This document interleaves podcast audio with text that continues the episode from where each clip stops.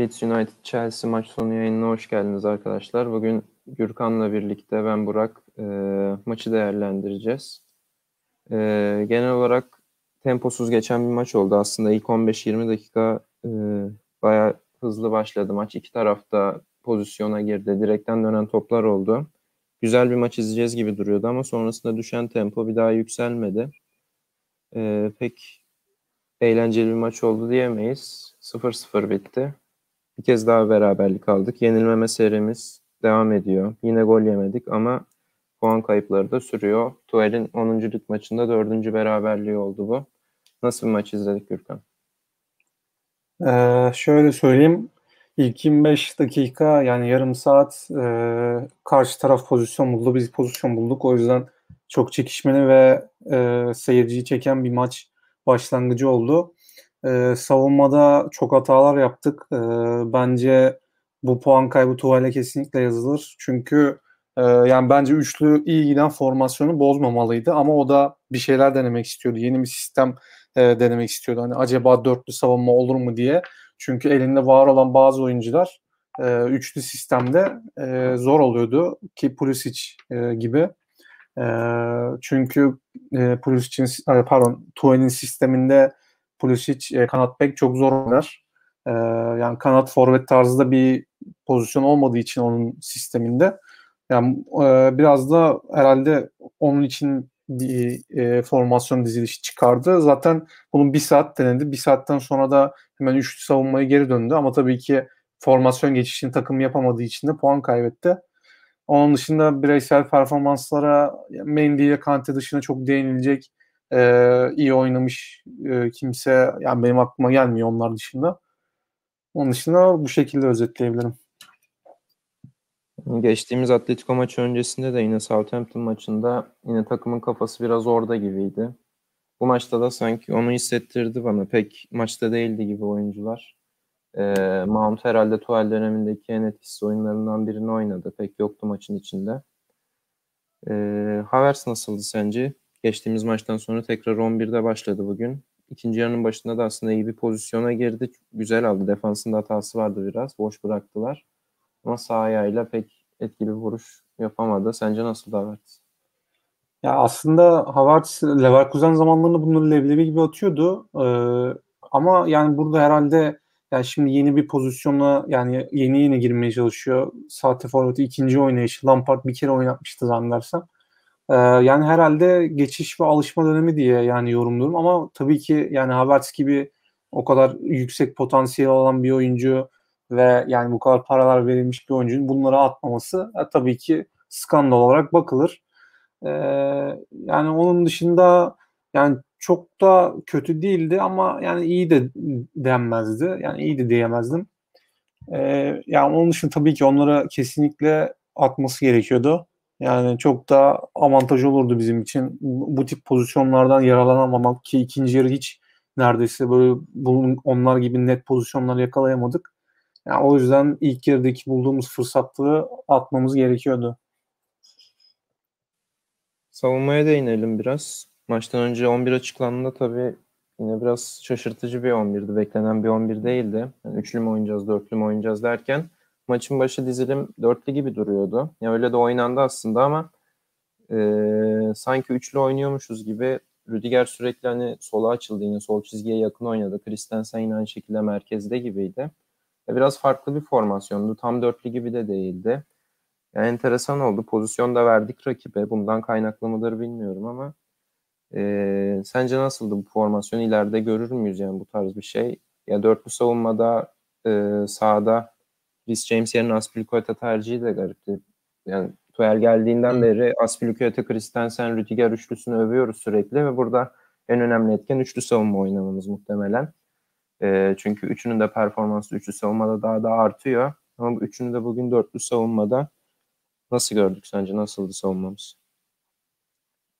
Ya ben beğenmedim açıkçası çünkü çok fazla pozisyon verdik ki Leeds United gibi e, önde pres yapan bir e, rakip takıma e, bence riskliydi. Yani başarılı olduğunu düşünmüyorum ben. Yani dört savunma Enes olan da demiş yorumlarda. Bence de bize yaramadı. Yarayacağını düşünüyorum. Tuvalin sisteminde yani üçlü savunmayla bekli oyun stili bence bence tam da oturuyordu.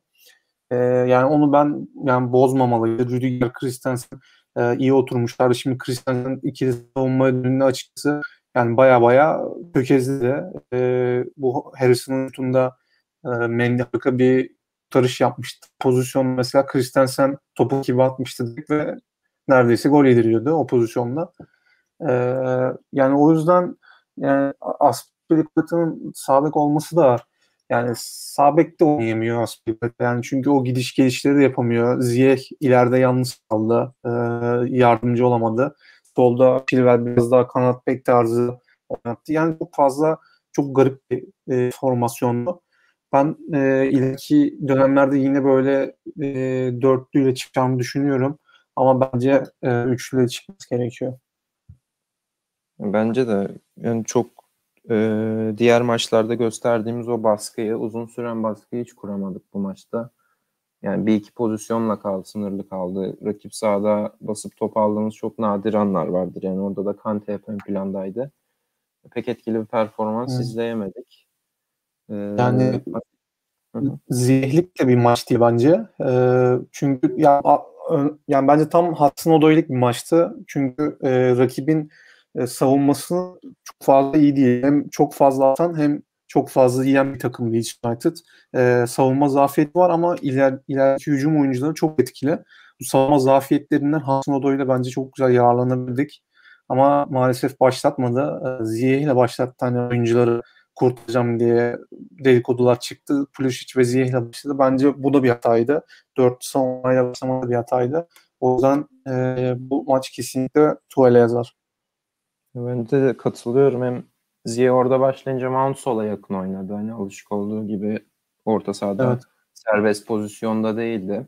Pulisic e, dediğin gibi rakibin sol tarafı defansif anlamda sağına göre biraz daha zayıf.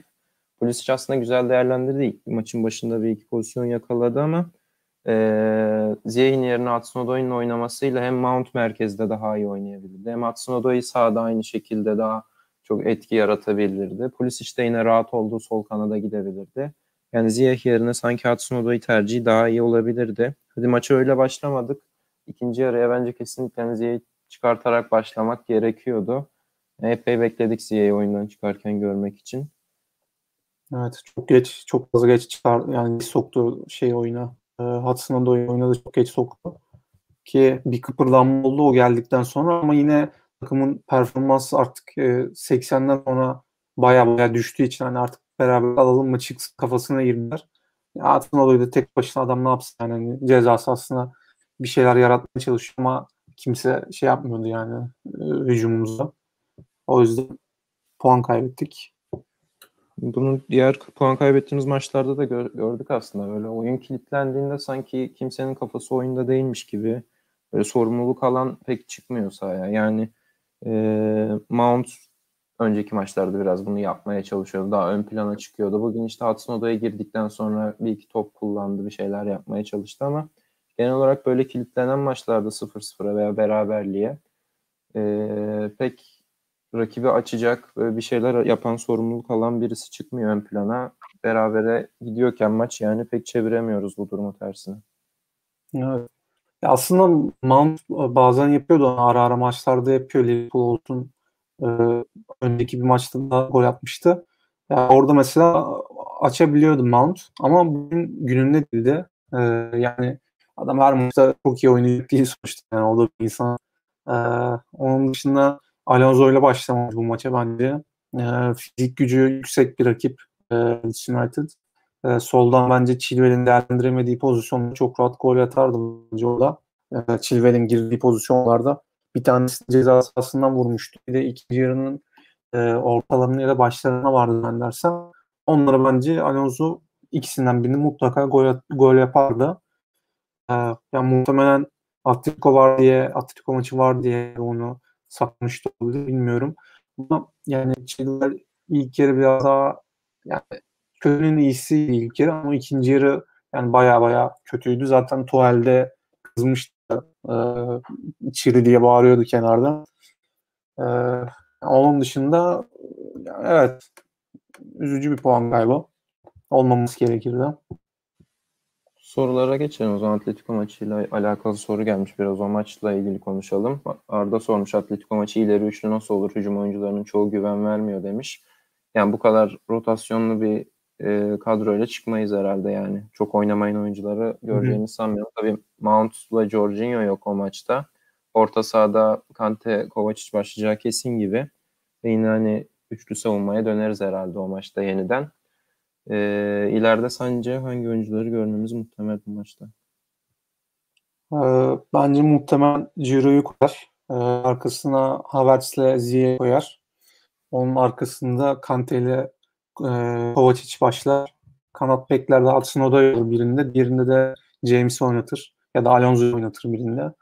Yani Alonso James çıkması daha mantıklı tabii. Biraz daha savunma anlayışlı bir Chelsea görebiliriz. E, topu kontrol etmeye çalışan, e, gol yememeye çalışan bir Chelsea e, olabilir. İlk e, bir saat içinde. E, onun dışında yani öyle dediğim gibi olur diye düşünüyorum.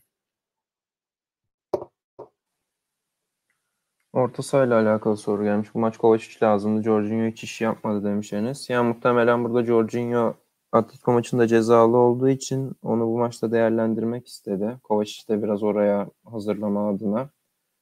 Yani Jorginho Jorginho'luk çok bir şey var mıydı bu maçta bilmiyorum. Aslında hani rakip sahaya geçişlerde çok sıkıntı yaşamadık bence. Hani rakip o kadar baskı kuramadı bizim sahamızda. Ama ikinci bölgeden üçüncü bölgeye geçişlerde veya üçüncü bölgedeki yaratıcılık konusunda biraz sıkıntı vardı. Bilmiyorum çok benim gözüme çarp, çarpmadı açıkçası Jorginho. Yani aynen. Çok fazla Jorginho yok bir durum da yoktu. Ama tabii e, yine dediğim gibi dörtlü savunmayla başlamanın sıkıntılarından biri sonuçta defanstan topla çıkacak oyuncun yani sadece iki tane vardı. Ee, Rüdiger'le Christensen hani belki Kovacic e, hani oradan top alırdı ve ileri sürerdi diye yani düşünmüş olabilir muhtemelen. Ama yani Atletico maçı için e, Jorginho cezalı olduğu için onu oynatmak zorunda kaldı. Biraz da e, zorunlu bir e, değişiklik gibi, rotasyon gibi oldu diyebilirim. Cemal'in sorusuna geçelim. Ben bu takımda Giroud, Mount, Jorginho, Kante takımın değişilmesi olmalıdır. Sizce nasıl diyor? Yani Mount oynuyor zaten değişilmez gibi yani bir tek geçen hafta bir yedeğe çekildi. O da rotasyon amacıylaydı. Kante tabii ilk oynadığı maçlarda çok etkili değildi ama son birkaç maçtır bence eski Kante'ye biraz daha yakın performanslar izletiyor bize. Ama Kovacic de hani maçına göre e, çok iyi performans gösterebilen bir oyuncu. Orta saha bu şekilde sezon sonuna kadar bence bu üçlü rotasyonla devam edecektir. Sabit bir ikili olmaz diye düşünüyorum. Ciro da aynı şekilde. Şimdi Havertz geçtiğimiz maç fena performans göstermedi. İlla ki bir yerde onu kazanmak lazım yani kadroya oturtmak lazım. Ee, o yüzden yine bu maça da önde başlattı ama bence Atletico maçında Ciro oynayacak diye düşünüyorum ben de senin gibi. Yani, e, yani şu an kadar 12 maçta zaten 59 farklı oyuncu oyuncu ve pozisyon e, yerini denemiş. Farklı farklı sürekli kadrolar çıkarmış. O yüzden hani değişilmezi bir tek Mount'la Kante olabilir burada. Onun dışında Jorginho ile Kovacic'in yerini ya da Kovacic Jorginho yapabilir. Hani ilerleyen zamanlarda öyle bir e, stil olacağını düşünmüyorum. Sadece sabit bir stil olacağını. Yani Mount'a yere girdi kestiği oldu. Bir, bir maçta kesmişti. Bir iki maç kesmişti zannedersem. Yani yeri geliyor kesebiliyor. Yani sonuçta bu maç zaten şey e, yine cezalı olduğu için bu maçta daha fazla kullanmak istedi. Yani ben bu maçta oynatmayı da bilir yani. Tuvalden beklenecek hareketler. Çünkü bazen kilit oyuncuları kesebiliyor. Geldiğinde de Wolverhampton maçında kesmişti oynatması gerekirken. Halbuki yani izliyor. Mount'un iyi olduğunu da biliyordu geldiğinde. Ama yine kesmişti. Yani deniyor işte sürekli. Sezon sonuna kadar da muhtemelen deneyecek. Ama bence Şampiyonlar Ligi e, şansımız çok azaldı diye düşünüyorum ben. Altımızdaki takımlar e, iki maç eksiği var ve kayıpsız geçerler eksik olan maçlarını 7. sıraya düşüyoruz. Yani bu hani sezon sonunda nasıl yazar? Yani yönetim kurulu şu an dördüncü ama gizli dördüncüyüz. Yani ileride bu değişecek muhtemelen. Ee, belki UEFA Avrupa Ligi potasını zorlayabiliriz. Ama ben dördüncülük şansımızın azaldığını düşünüyorum. Puan durumunu da ekrana Aynen. getireyim. Yani evet. geçtiğimiz 2-3 maçta maç sonunda konuşurken hep e, Şampiyonlar Ligi şansımız oldukça yükseldi. Gireriz diyorduk ama bugün yani tek bir puan kaybıyla birden işler tersine döndü. West Ham maçı var yanlış hatırlamıyorsam. Bugün Everton'da galiba Burnley ile oynayacaktı ama yani iki maç eksiği var altımızdaki üç takımın. Ya bunlardan birini bile kazansalar zaten hepsiyle neredeyse eşit duruma geliyoruz. Yani bayağı çekişmeli olacak. Şampiyonlar Ligi'nde de yola devam etmemiz halinde son haftalara doğru fikstürümüz de zorlaşıyor biraz. Oradaki o e, maç sıklığı bize olumsuz yansıyabilir. Yani bu maçtaki puan kaybı cidden işleri bayağı zora soktu. Kesinlikle. Ee, Zeynel'in bir sorusu var onu alalım. Sizce gelecek sezon elden çıkaracağımız oyuncular kimler olacak? Ziye, Pulisic ve Abraham'ın gönderileceğini düşünüyorum. Ya Abraham bayağı söylentiler arttı zaten ayrılacağı yönünde.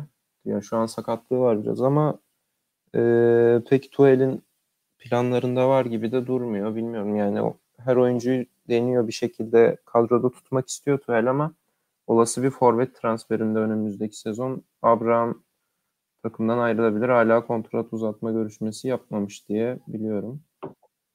Sen ne düşünüyorsun? Ee, yani Ziyeh'ten başlayayım ben. Yani Ziyeh yani olmuyor yani. Ben olacağını da düşünmüyorum. Önceden söylemiştim. Yani Lampard'ın sisteminde kilit oyuncuydu. 4-3-3 e, formasyonunda çizgide duracak oyunculardan biri. Al pasör gibi servis yapacak o kanat oyuncusu. E, pres futbolunda e, Tuhel'in oynat pres futbolunda e, çok e, forma şansı bulunabilecek tipte bir oyuncu değil. Ziyeh'in oyun stili. Ajax'ı zaten o yüzden e, Ajax'ı zannedersen 4-3-3 oynatıyordu o zaman da. Çeyrek final çıktığı zamanlarda. E, orada da çizgide bekleyen kanat oyuncusuydu. E, ki iyi de servisler yapıyordu o zamanlarda. E, Lussic'e gelecek olursak yani yani Pulisic e, kalır yani ben açıkçası gideceğini düşünmüyorum. Yani onu bir şekilde kazanır. Avram'ı da yönetimi göndereceğini düşünmüyorum. Mutlaka onunla bence sözleşme imzalayacaklar. Potansiyeli yüksek bir oyuncu. Lukaku hatasını yapacaklarını düşünmüyorum Avram konusunda. En kötü ikinci forvet olur. E, Ciro zaten sezon sonu ayrılması muhtemelen bir sene daha uzatılabilir. Ama onun dışında sonuçta elde forvet yok. Yani e, sonuçta tek forvet Abraham kalacak. Tek başına hani şekilde olacağı yok yani hiçbir takım tek forvette başlamaz. Kaya varsa sahte 9 zaman zaman 10 numarada oynatıyor. Yani o yüzden muhakkak hani transfer forvet transferi yapacaklar. Yani bu yüzden hani Abraham biraz menajer oyunuyla e, maçını yükseltmeye çalışıyor gibi geliyor bana bu haberlerle. Ama e, göndermezler bence. Dediğin gibi de olabilir tabii muhtemel bir durum. Ama acaba Abraham yani, direkt, yani çünkü eğer bir forvet transferi yapılırsa muhtemelen Abraham direkt ikinci planda kalacak. Şu an hani Ciro'yla birlikte değişmeli oynuyorlardı geçtiğimiz sezondan beri ama net bir forvet transferi gelirse Abraham da performansını orada birden çok yükseltemezsen hani direkt yedek konumunda kalacak. Yani o durumu acaba kabullenir mi Abraham kulübeden gelmeyi? Ya da biraz kendisine şimdi şöyle bağlı. bir Aynen yani şimdi şöyle bir şey de var. Yani İngiltere'de ya şimdi Premier Lig var, FA Kupası var, Karabağ Kupası var, Şampiyonlar Ligi'ne gidersen Şampiyonlar Ligi var. E, üç kulu var. Bunların muhakkak çoğunda bir şekilde rotasyon illaki olacak. Yani illaki olacak içinde zaman zaman e, kadro değişiklikler olacak. illaki hani kaçınılmaz bir şey. Yani serbest bir yani serbest değil de tam bir oluşan bir 11 olmayacak. Yani o yüzden muhakkak şans bu. Yani biraz triplere girmesi garip ama menajer oyunu diye düşünüyorum. Olabilir. Şimdi maçta da çok konuşulacak bir şey yoktu. Biraz e, Atletico maçına değinelim istersen kısaca. Sonra da kapatırız. E, bugün biraz üzücü performans tabii. Böyle çok umut vaat etmedi. Ama Atletico maçı çok daha farklı olacaktır diye düşünüyorum. Daha motive çıkılacaktır illaki maça. Ama Mount Jorginho gibi orta sahada kritik eksiklerimiz de var. Sence nasıl bir maç geçer Atletico maçı? Ya ben e, biraz daha ofansif bekleyeceğim. Atletico Madrid'de ofansif gelmesini bekliyorum. Biraz daha daha çok e, ilk maçta olduğu gibi 6-3-1 e, formasyonunu yapacağını çok fazla düşünmüyorum ama Simeone genelde öyle oynatıyor. Yani bu maç kesinlikle risk alacağını düşünüyorum çünkü yani hani artık dağılmasın da bu maçta ne yapsın. Çünkü zaten bir golmüş. Muhakkak gol atmak için uğraşacak. Zaten bir gol atarsa uzayacak maç. O yüzden e, bizim biraz dezavantajımız da kendi evimizde oynayacağımız için. Sonuçta deplasman golü iki sayılıyor neredeyse Şampiyonlar Ligi'nde. Büyük avantaj oluyor. E, yani o yüzden biraz da kapanan takımcı olacağımızı düşünüyorum. Ama dediğin gibi eksikliklerimiz var. Bunlar da büyük dezavantaj. E, bugünkü savunmamız bayağı endişeliciydi. E, dört savunma diye öyledir diye umuyorum. E, üç savunmada herhalde daha düzgün olacağını e, düşünüyorum. E, yani dörtlüyle çıkmaz yani. Dörtlüyle çıkar zaten şansımız az olur. Onun dışında beraberlik e, alırız diye düşünüyorum ben. Yani bence de 3 kesinlikle üçlüyle çıkılmaz. Çünkü dediğin gibi baskı yiyen taraf biraz daha biz olacağız gibi duruyor. Ve e, birçok maçta önde baskı yediğimiz maçlarda geriden top çıkarmakta hani biraz sıkıntı çekebiliyorduk ki Jorginho da yok bugün. Yani bugün dediğim Atletico maçında. E, o da orada sahadaki pas kalitesini düşüren bir durum. Mount yine aynı şekilde hani gelip e, ilk dokunuşları çok iyi Mount'un. Hani driplingle birlikte topu ileri taşıyabiliyordu. Ondan da yararlanamayacağız bu maçta. Yani önde baskı yememiz halinde sıkıntı yaşayabileceğimizi düşünüyorum. Ya bu anlamda savunmadaki üçlüye aynı şekilde yine Mendy'ye çok iş düşecek bence bu geride top çevirme konusunda. E yine topa sahip olan takım biz olabiliriz ama e, çok geriye yaslanık durumda bekleyeceğiz muhtemelen rakibi. Yani Simeone'nin de çok direkt ilk maç başından itibaren çok baskılı oynayacağını düşünmüyorum ben. Sonuçta bir gol yetiyor yine onları uzatmaya götürmek için. İlk bir temkinli başlayacaktır. Sonra maçın gidişatına göre riskleri arttıracaktır diye düşünüyorum. Yeni gelen bir soru Aynen. da yok. Ekleyecek bir şeyin yoksa Hı-hı. kapatalım istersen. Aynen kapatabiliriz. Ee, teşekkür ederiz dinlediğiniz için. Atletico Madrid maçı sonrası yayın olur mu bilmiyorum şu anda. Maç saati geç olduğu için o gün yine duyururuz yayın. Evet, öncesinde olabilir. Bir önceki maçta da öncesinde Hı. yapmıştık.